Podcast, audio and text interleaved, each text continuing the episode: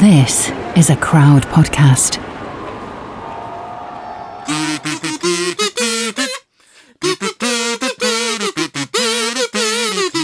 Truman. Red China, Johnnie Ray. South Pacific, Walter Winchell. Joe DiMaggio. Oh, I've been looking forward to this one. Whoa, Joe whoa, DiMaggio.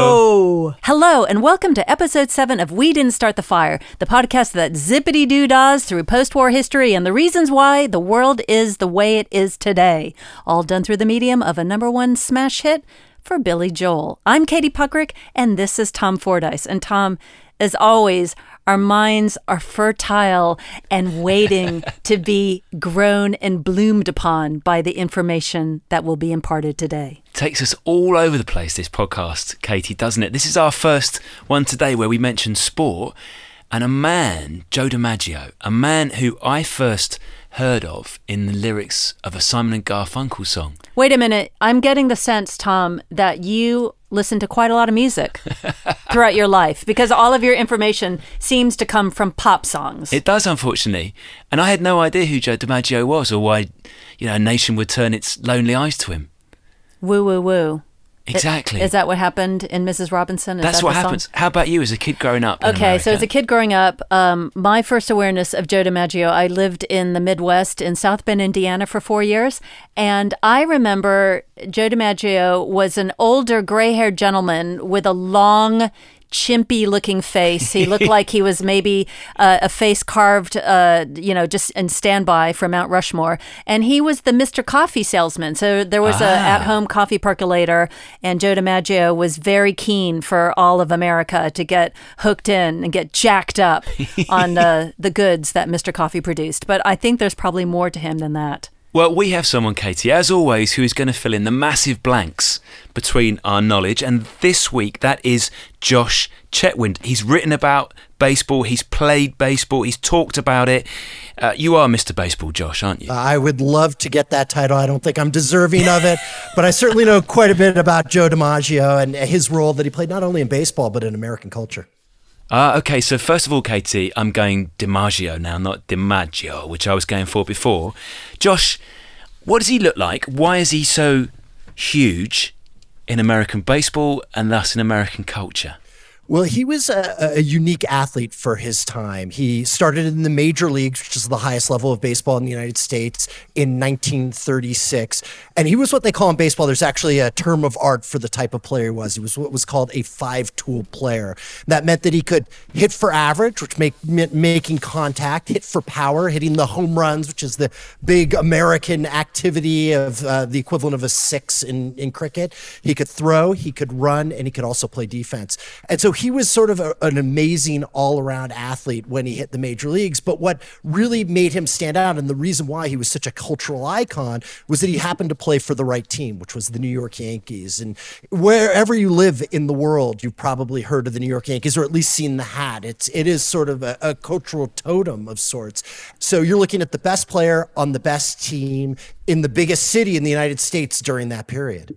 How did Joe DiMaggio even come to baseball to begin with? Because we've been talking about him coming from an immigrant family, and his dad was a fisherman, and his dad's hope was that the, the boys would all carry on the family business. How did he get into baseball? Yeah, his dad did not like the fact that Joe or his brothers really played baseball. I think you're, you're right on point, Katie, and that uh, um, this was a family that really believed in the hard work and the heavy graft of, of fishing, which is an early morning activity, really difficult work.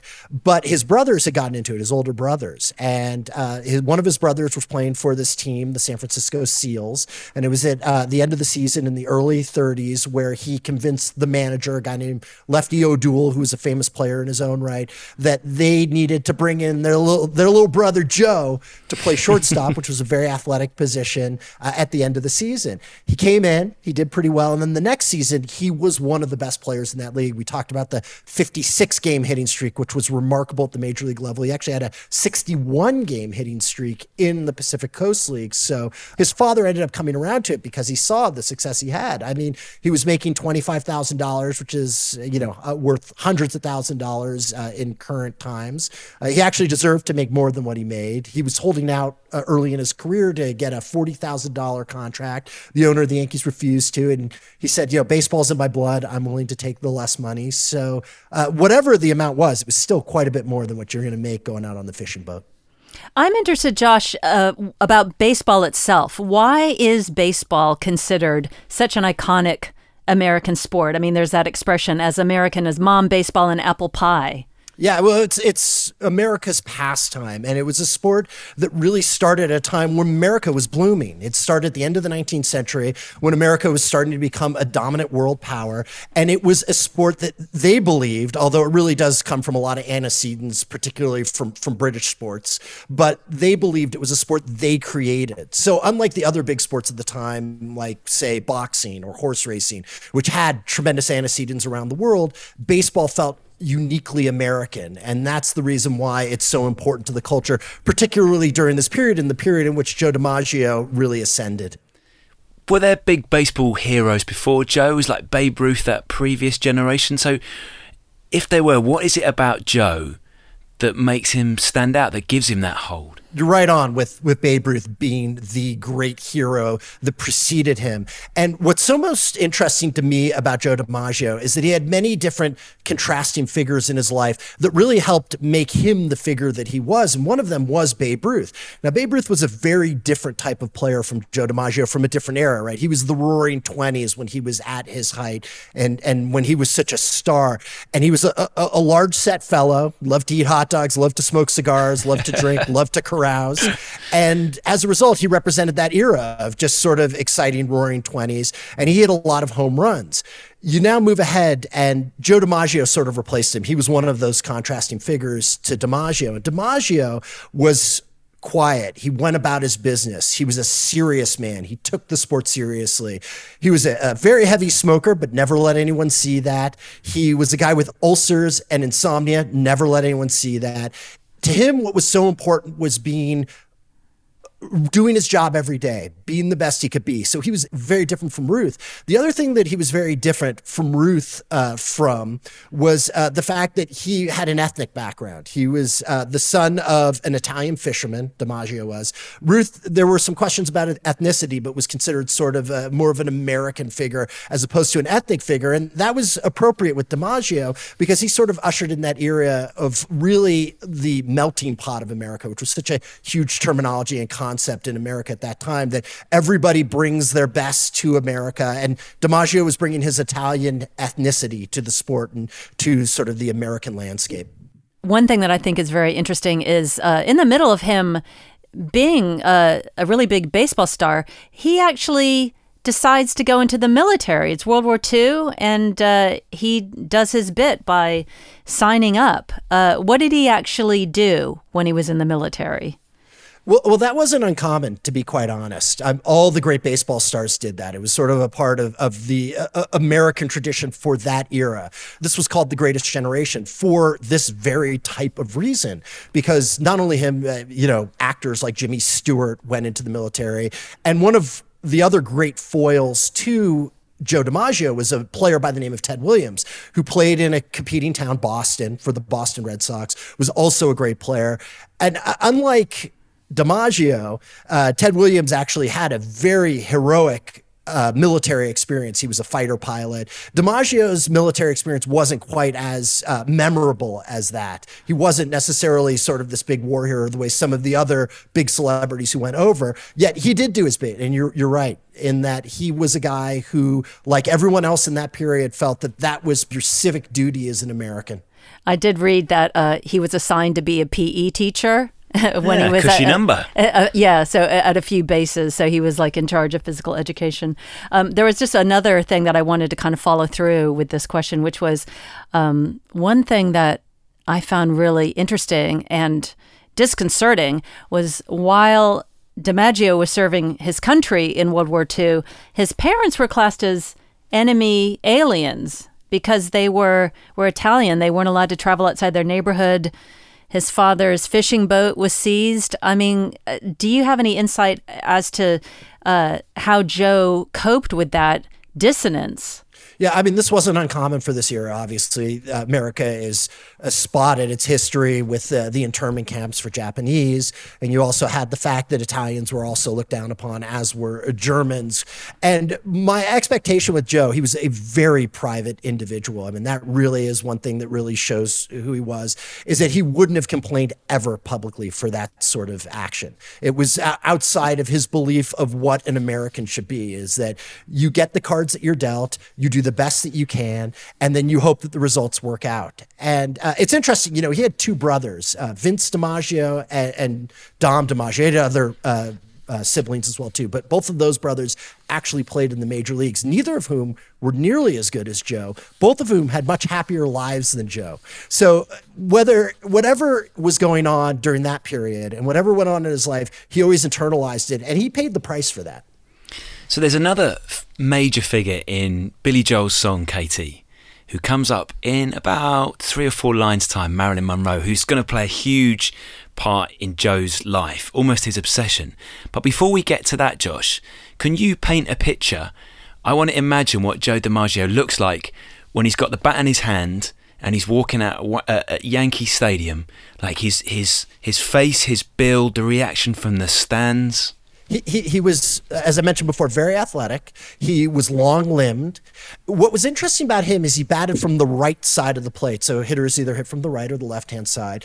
Historically, anyone who watches baseball will tell you the most beautiful swings when you swing the bat to hit the ball are for batters who actually bat on the left side of the plate. It's just sort of, I guess, the natural swing. Right handed hitters don't have as pretty a swing. Joe DiMaggio was an exception to that rule. He had a very powerful yet smooth swing, uh, and it was very consistent. Uh, one of the things that he was most known for on the baseball field was that in 1941 he got a hit in 56 consecutive games.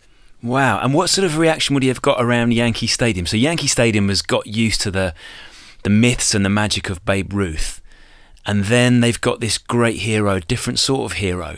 Did they take him to their heart straight away? Would there have been when he walks out to bat? Is there a, a, a noticeable change in the atmosphere in the Yankee Stadium? Well, it was interesting when he first came up uh, to the major leagues in 1936. He had had a, a, great minor league history. He'd played in the Pacific Coast League uh, in his hometown of San Francisco for the San Francisco Seals and done tremendously well. You move over to New York to the, the big leagues, literally and figuratively. And the initial attitude was a little bit of reticence because he wasn't Babe Ruth. And also, people had to get their heads around the ethnicity piece, I, I believe, to begin with. That said, once he was taken in the hearts of Yankees fans, Yankees fans are tremendously loyal. And the amount of excitement, the amount of energy in Yankee Stadium for their biggest star on a team that was consistently a winner uh, was raucous. I mean, it was loud, it was exciting. I mean, baseball fans were considered, you know, sort of a rough and tumble type of fans. It's not like going to a, a, football match in the UK. There's not singing, but there's a lot of yelling, there's a lot of clapping, and there is a lot of energy. I want to know do you think that Joe DiMaggio would have been on Marilyn Monroe's um, horizon? Would she have known who he was? Would she have been aware of him, do you think, before she met him? For sure. I mean, you know, Tom, you mentioned, uh, of course, the Simon and Garfunkel song, Mrs. Robinson, obviously the Billy Joel song. There was a song at the time about him called Joltin' Joe DiMaggio, and it was sort of a, a prominent song. I mean, he was an iconic figure. I mean, baseball was the center of the sporting universe. And there is no doubt that Marilyn Monroe would have known uh, who he was uh, beforehand, uh, would have considered him sort of a, a catch from a, a, social standpoint. It wasn't that he was not a handsome man. He certainly wasn't the most dashing of baseball players, uh, but he was such an important figure and so, again, representative of that culture of the hard work, of uh, the great sporting athlete, of one of the great stories about him was that near the end of his career, someone asked him, he had had some injuries, and someone had asked him, Why do you always play so hard? You never have a day when you're down. Baseball season's a long season. It starts in April, goes all the way into the fall. And he said, Because there's always the possibility there's a kid out there who's come to the game and seen me for the first time, and I want them to see me at my best. Uh, and that, that was a really American concept. And so I'm sure that Marilyn Monroe knew that story, even that one, which was so famous, uh, and, and was sort of drawn to him for those type of reasons. They're only married for nine months, Katie, aren't they? This is this strange thing, this obsession that defines Joe DiMaggio's the second part of his life. They're married for nine months and then they split. Yeah, but you're rushing us into the marriage and the split. I want to know. Come on, let's milk this sucker. I want to know how they got. How do they even meet each other? Did did he see her and think she is a cat? She's a little bit of arm candy. Yeah, I mean, I think that he was in. You know, he had the infatuation with him as every American did during that period. I mean, she was the exemplar of beauty in America, and power couples come together. We have so many examples of power couples that come together because they have both ascended to the top of their professions and a top of really the the, the celebrity world, uh, and they they find each other, and because they both know, hey, look, we were so great, maybe we could be great together. Uh, there is no doubt and this is seen throughout Joe DiMaggio's life that that even though they were married for such a short amount of time, that she was the love of his life. He had been married previously. Uh, he had one child uh, who ended up living uh, not a full life. Very sad story. Often the children of celebrities have a difficult time. Uh, and ironically, that that son that uh, Joe DiMaggio had actually was very close to Marilyn Monroe. Uh, Marilyn Monroe, for all her glitz, uh, was known to be a very warm person to the people uh, around her. And so I think that uh, the issue and, and, the tension in that relationship was the fact that she loved the adulation. There was a story about when the, the two were together in front of a large crowd, and Marilyn turns to Joe DiMaggio and said, Have you ever heard so much love? And he sort of cocked his head and said, Yeah, you know, I played in Yankee Stadium.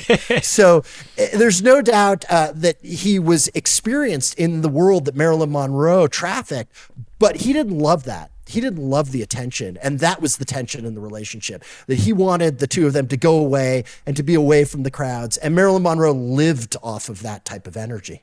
Well also uh, he was at the end of his baseball career and she was in ascendance in her career so that would have just been clipping her wings and i think i get the idea that he would have been happy for her to just put that pinafore on and you know whip up a meatloaf in the kitchen and that's not where her head was at well, we talk about Joe DiMaggio being so reflective of that American culture, and that's a side of it too. It's not just the hard work. It's not just about sort of pushing down all your difficulties and never letting them see you sweat, but it was also that American, you know, there's a pot roast in every oven. Your wife wears, you know, the pretty apron is there waiting for you. He was part of that part of Americana, which uh, has not aged well, of course, uh, but certainly created another tension in that relationship. It sounds as well, Katie, like he was jealous Oh gosh, the story yes. of, of when Marilyn's filming that famous scene from the Seven Year Itch.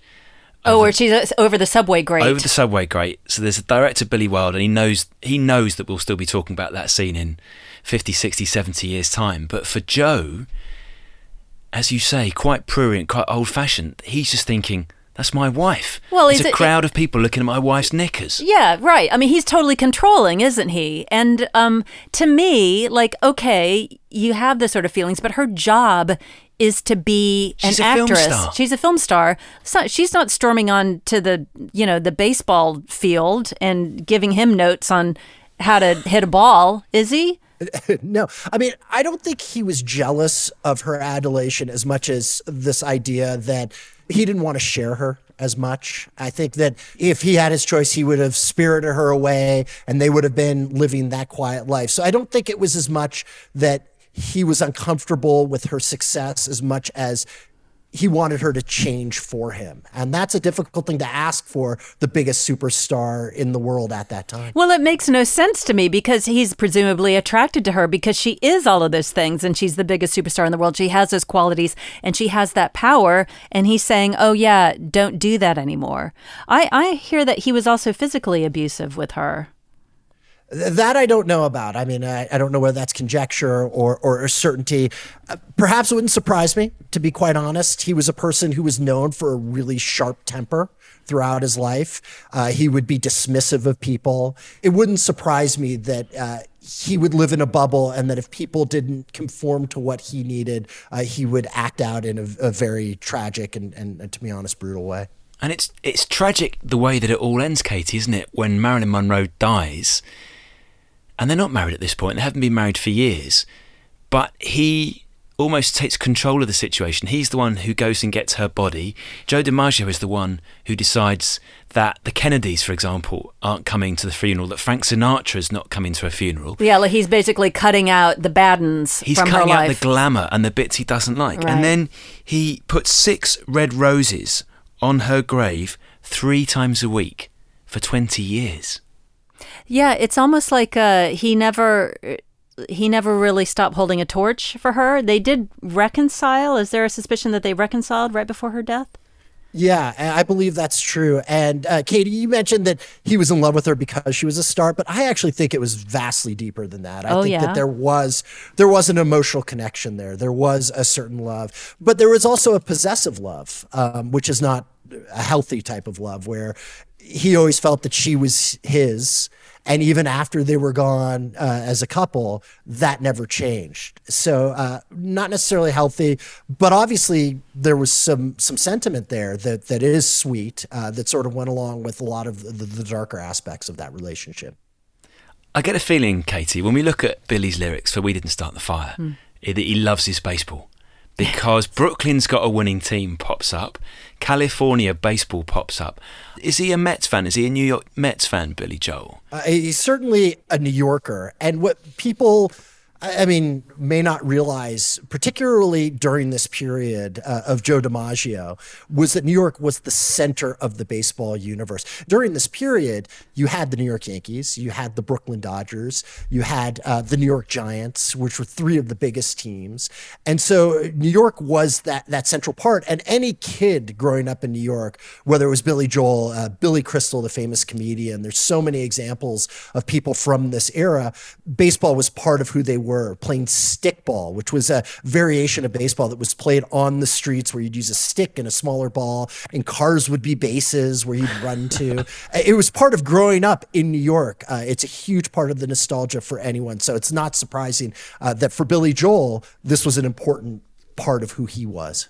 Ooh, Tom, if you don't mind, I need a moment. So it's just as well it's time for a commercial break. Sports stars. They're like superheroes. But they're actually real. which is why we've made a podcast about them. You see, They've all got a story. but too many of these stories were cut short. Kobe Bryant, Payne Stewart, Flo Flojo, Phil Hughes. Justin Fashanu, We're writing episodes about all of them. and sadly many more. Death of a Sports Star, a new series from Crowd Network.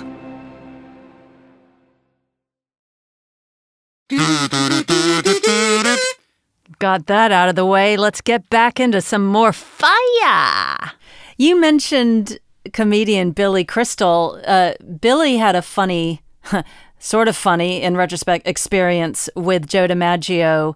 Do you know about this story where uh, Joe Joe apparently punched him in the stomach because Billy's job was to introduce Joe, and he didn't say the thing, the king of pop, the king of rock and roll thing, the the Greatest living ball player. the yeah Yes. yeah. So um, what? I'm just mangling the story, but do you know that story? Well, I certainly know about the greatest living ball player and that sobriquet, which is uh, a really huge part of him. And I think one of the more telling stories. So in 1969, a number of sports writers dubbed Joe DiMaggio the greatest living ball player. And this was so vitally important to Joe DiMaggio and to how he saw himself it's very easily arguable that he was not the greatest living ball player in 1969. Willie Mays had already had most of his career. Ted Williams arguably was as good a player during Joe DiMaggio's era. And yet, in order for him to play in an old timers game, so, you know, all the old guys come together and they get out onto the field, he required that he be called the greatest living player. Uh, and to me, all of it makes sense because I think that Joe DiMaggio was an incredibly claustrophobic person. He had this reputation. He needed to hold on to it. And anything that would push away from the reputation that he was this great player who played the game right, who was the paradigm of what was meant to be right in baseball, uh, would make him sick. It would sort of push the walls in closer to him. And so he would get deeply agitated. And the story you told about Billy Crystal speaks to that. Deeply agitated if anyone was, try- was to try and intrude on that reputation. Yeah, and I, I just want to sort of fra- phrase it more clearly. So apparently, the story goes that Billy Crystal's job was to introduce Joe DiMaggio. I think it was probably at one of these old timer games, and he said, you know, ladies and gentlemen, Joe DiMaggio. Joe came out, did the wave, and then later uh, in the dugout, just walked up to Billy Crystal and punched him in the gut, and he just hissed under his breath, "Greatest living ball player." Joe DiMaggio. So at least he was aware of branding, right? So I mean, but that all makes sense, right? And and it's interesting how I sort of talk about him as representative, at least in terms of the way people saw the perfect American, right? You know, ethnic came from, you know, overseas, entered the melting pot, did the most American of things, did everything right, never complained, was, you know, the team player. And yet he also speaks to America today, right? The ego, the need to feel wanted, the posse around him. Uh, so, in a way, he's a bit of a dichotomy and a bit of a person who straddles both the America today and the America of that era. How does he cope with that period, Josh? And this is a problem for a lot of extremely famous sports people. How does he cope with that period where baseball comes to an end? People still know him. People still bother him in the street and come round to his restaurant or they know where his house is in San Francisco and he hates all that. How does he deal with that period? Because Katie and I, we read a piece, didn't we, by Gay Talese, the great American sports writer. Um, quite a famous piece about Joe DiMaggio called The Silent Season of the Hero. And it's sort of about that aftermath, Katie, isn't it? And there's a lot of weird things with that piece. You can tell it's written by a man in a particular era. Yeah, it's very dated uh, gender and you know morality outlook. There's a lot of stuff about the men in it, and the women are invisible. Invisible. Yeah. But the reason why I found that so interesting, Josh, was like, what do you do when you've had that fame and then you retire at 37, and the rest of your life is defined by the first half of it?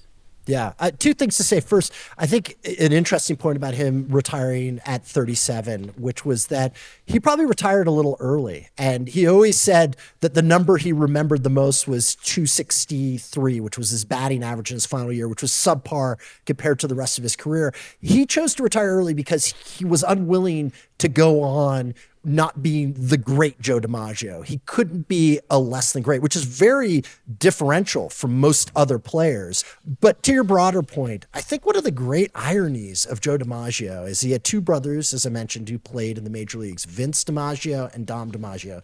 Neither of them anywhere as close, both of whom had much happier lives after baseball. Why? So the great one didn't have the happy life. Vince was like kind of a handyman. He never really made any money, but he'd whistle everywhere he went. He was always a pretty generally jovial guy.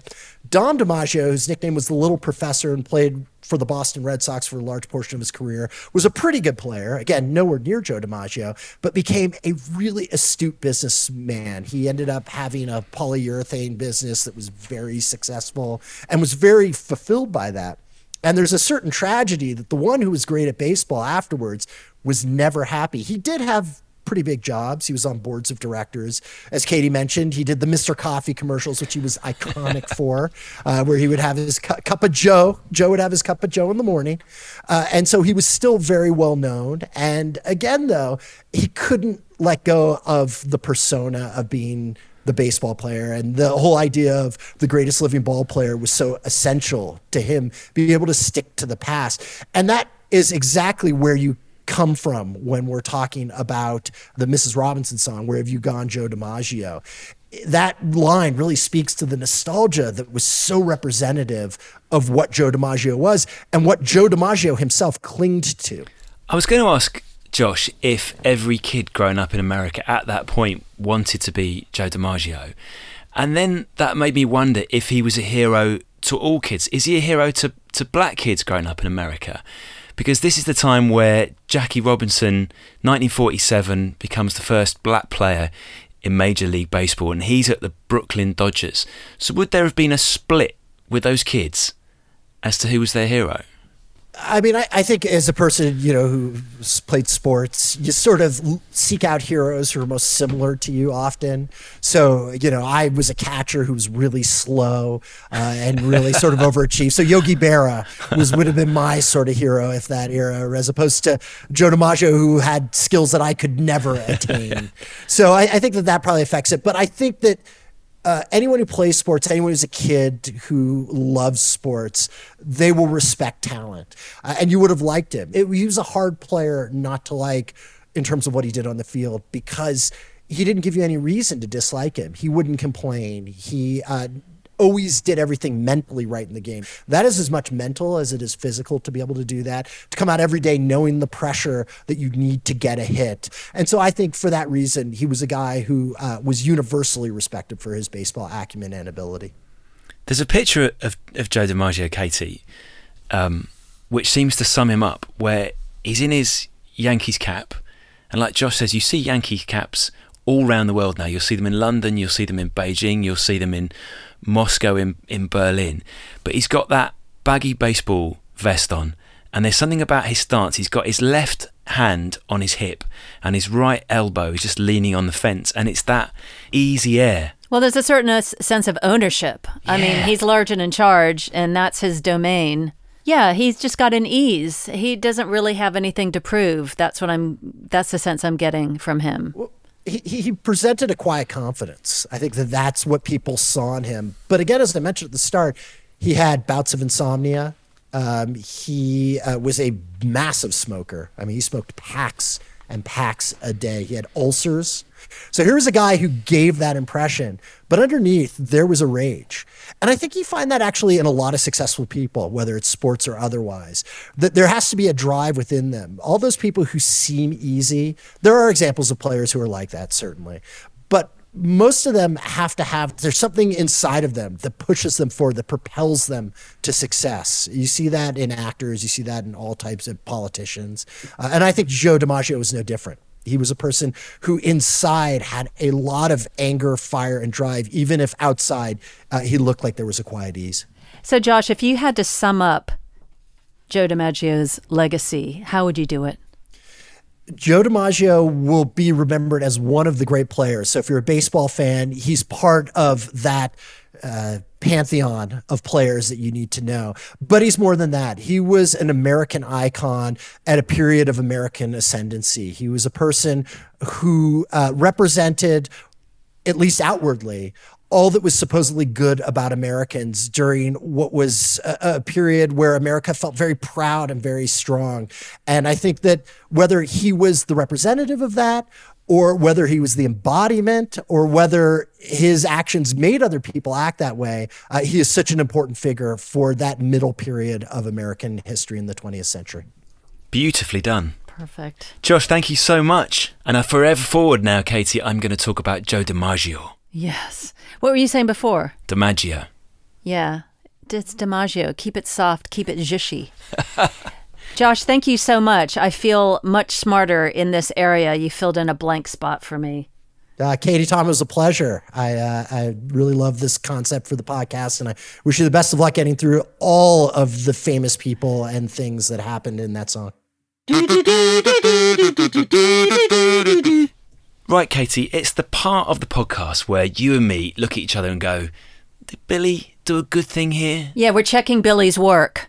We're assessing it in context. Well, I have to say, um, I thought perhaps this was just a little bit of an easy squeezy one for Billy because Joe DiMaggio really trips off the tongue as a lyric.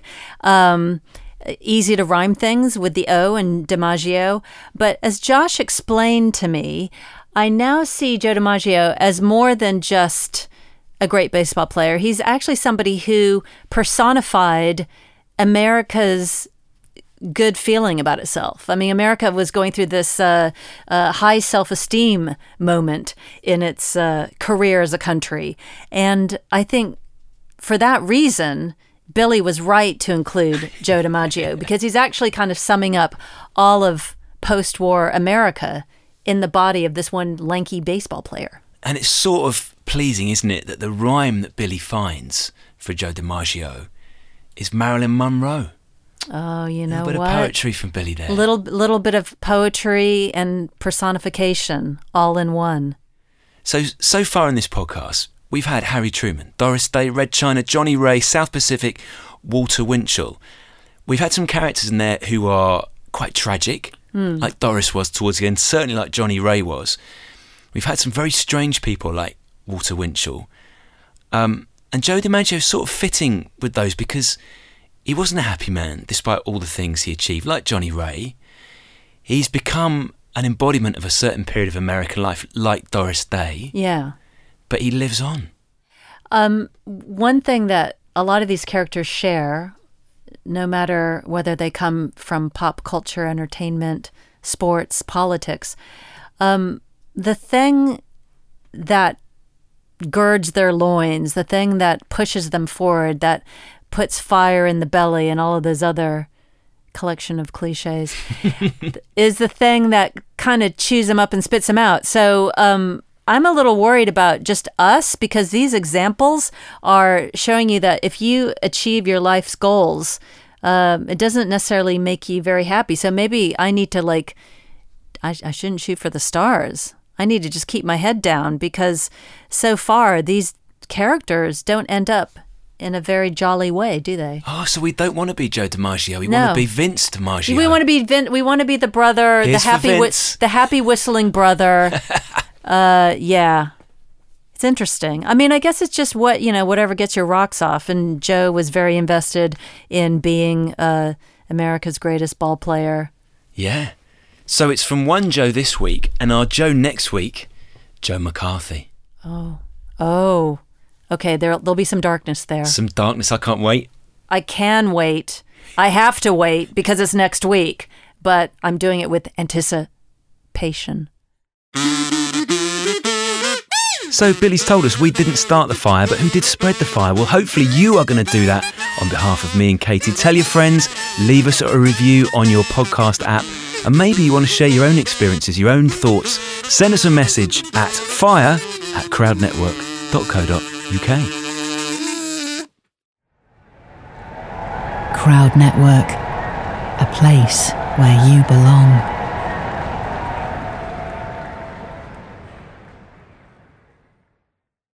I'm Ken Harbaugh, host of Burn the Boats from Evergreen Podcasts. I interview political leaders and influencers, folks like award winning journalist Soledad O'Brien and conservative columnist Bill Kristol, about the choices they confront when failure is not an option.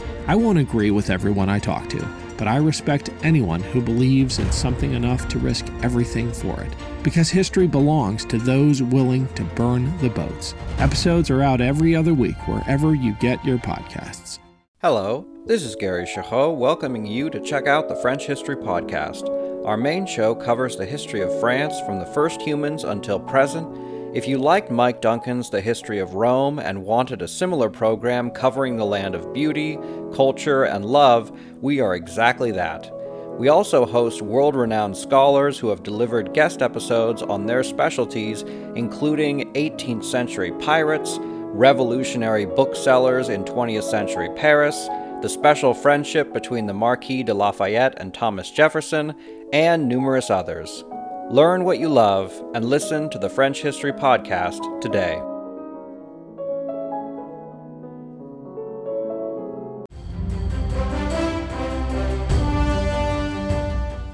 This is Peter. And this is Tom. We want to tell you guys a little bit about our podcast. Tom and I met in college, became best friends, and then teachers almost 20 years ago. Sometimes school just does not allow us to elaborate on the topics that we find interesting, like the real shark attacks that inspired the movie Jaws, or the real historical context to Indiana Jones artifacts. Where does cereal come from? Or are zombies real? Does Ben Franklin really deserve to be on a $100 bill? On our podcast, just like in our class, there are no stupid questions. Just two friends having a lighthearted conversation about history, pop culture, and the context of current events. Listen to History Teachers Talking Podcast from Evergreen Network, anywhere you get your podcasts.